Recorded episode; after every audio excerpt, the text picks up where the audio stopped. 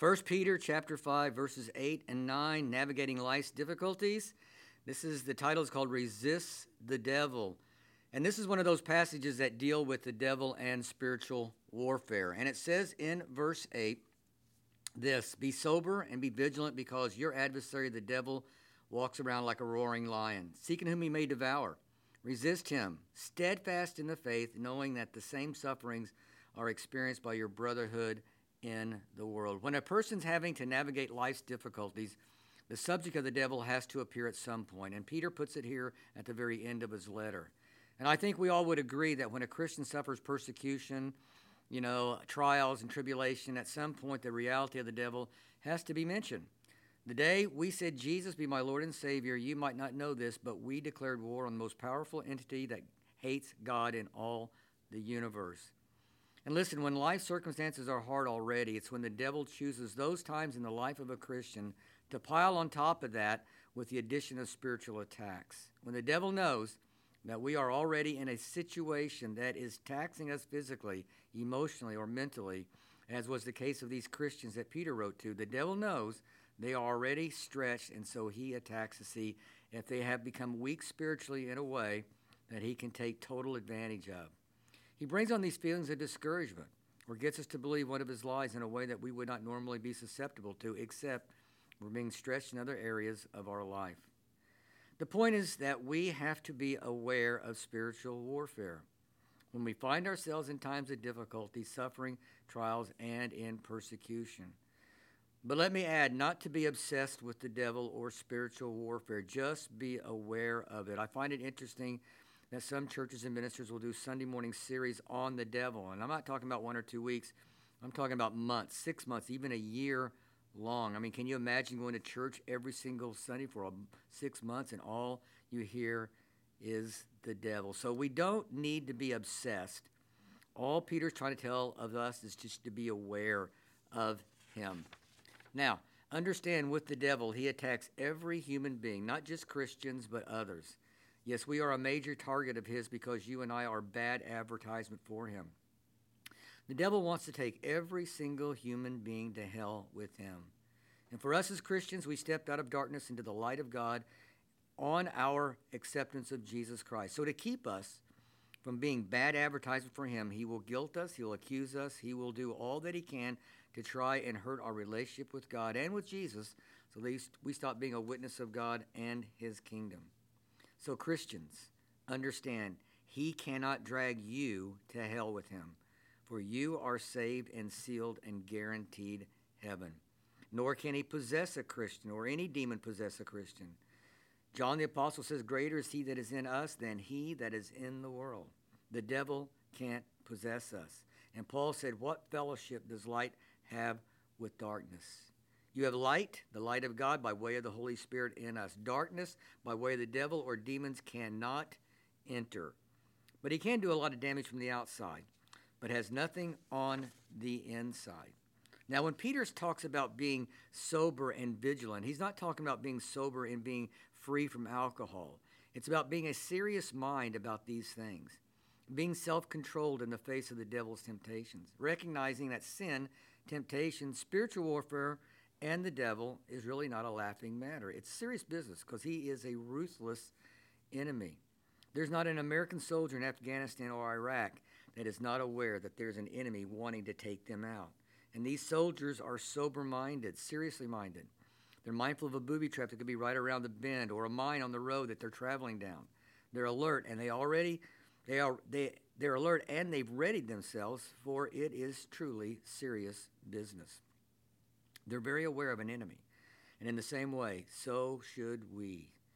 Vigilant is being watchful, for it goes with being sober. They are both coupled together. If you are seriously minded, then you're going to be watchful. If you're watchful, well, that means you're seriously minded. It's kind of like the gazelle who is sober minded and vigilant, very watchful. For what? For a lion. When they go down to the watering hole to get a drink, they don't flip over on the shallow end on their backs and splash around in the water. No, and relax. No, they don't do that. They're very watchful. They're very careful. They're looking. They're observing everything. They're very serious minded when they go down to the water hole. And the idea that Peter is bringing to us Christians that we would recognize and attack quickly and fast. We would have that vigilance. We would have that serious mindedness. Not that this is going on for hours or days or even weeks and we have not recognized it's spiritual warfare. No, Peter's instructing us to recognize it fast and quickly. That's the idea behind being sober and vigilant. Spiritual warfare can come about when fear strikes our hearts. Something that hypothetically could happen or might happen can strike fear into our hearts, and in that fear, it can cause a person to go into depression. Understand some of the forms it can take and to recognize that, you know, recognize what it is really quickly. It can manifest itself in impatience with people or frustration or anger quickly identify what is going on. One day you can wake up and you can love these people to death. The next day you wake up and they're all idiots that you can't stand. what happened? Did they turn into idiots within a 24 hour span? Can that happen? No, you have to stop with a sober mind and realize this is spiritual warfare.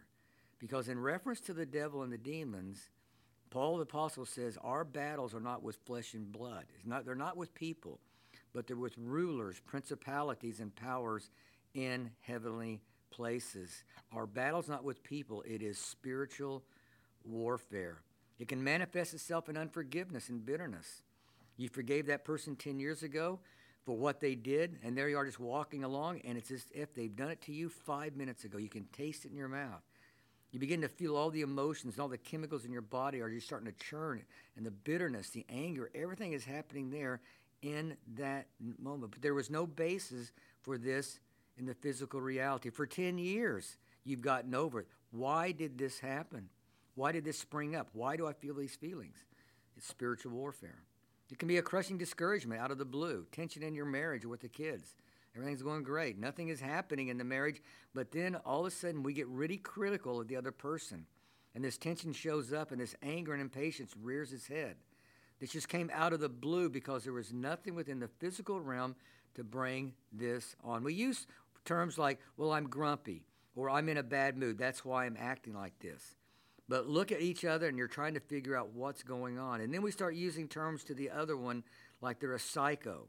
Or we say they flipped out completely. Or it's what we, people would say in the 70s you're ate up.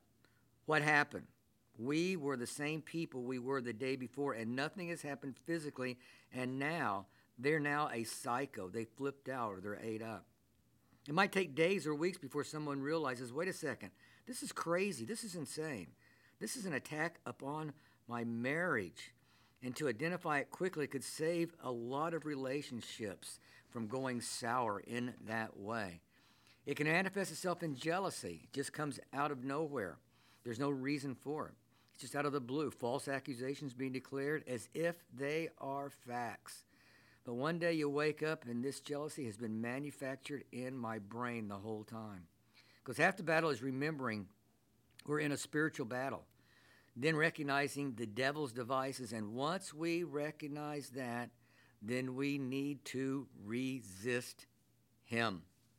Paul says in 2 Corinthians chapter 10, he says, For though we walk in the flesh, we do not war against the flesh, for the weapons of our warfare are not carnal but mighty in God for pulling down strongholds, casting down arguments and every high thing that exalts itself against the knowledge of God, bringing every thought, that's the key word, thought, every thought into captivity to the obedience of Christ, being ready to punish all disobedience when our obedience is fulfilled. Thoughts. We cannot help thoughts from coming into our head, but we can help them not to stay. You know, have we held that thought to the Word of God, captive to God, basically saying, Is that the Lord? If it is, then I hold on to it. If it's not, then I cast it away. If you look at items like gossip and slander, which are not of God, those are words spoken and brought into our thoughts through our ears and through our eyes. And, and we go, well, that's gossip. That's not of God, and we can cast it out. Or that's slander, whether it's true or, or not, is still slander, and I can cast that out.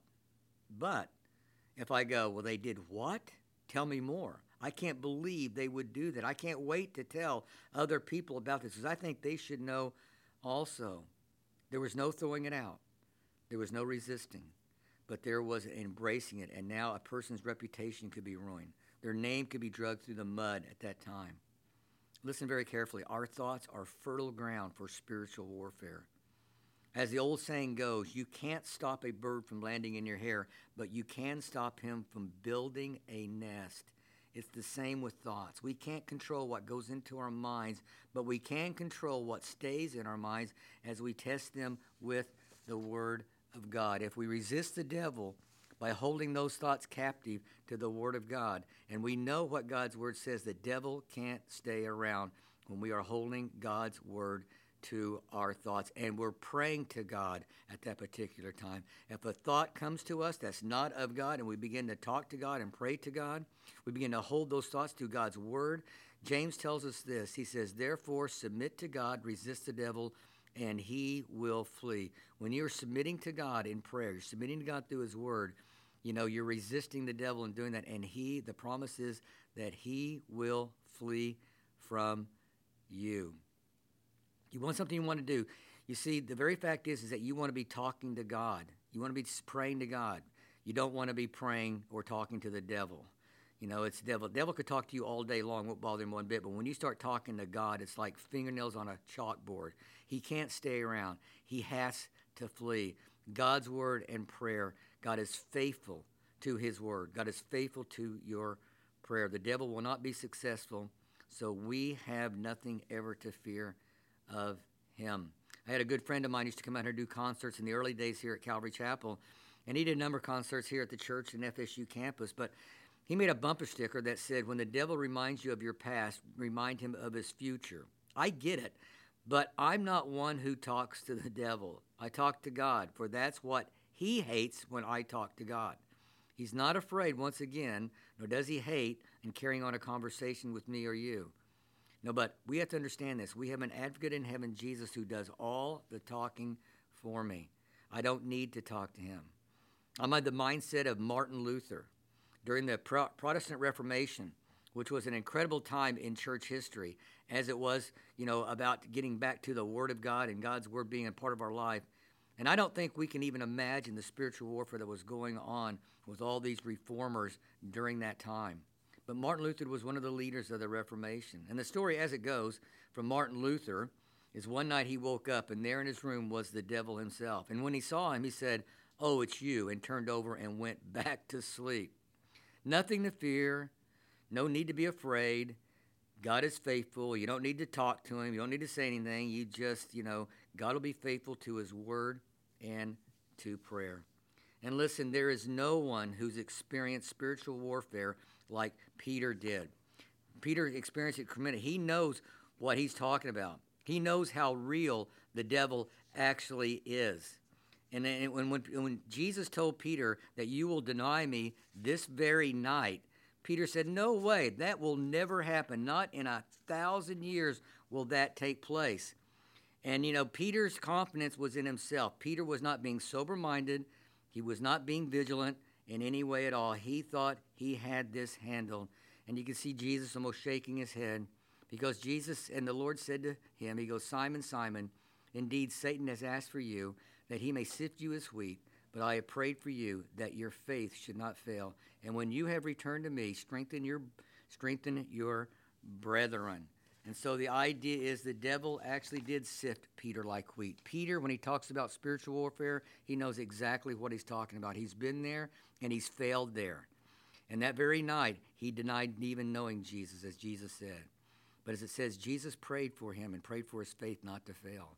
And when Peter came out on the other side, he did what Jesus told him to do strengthen your brethren.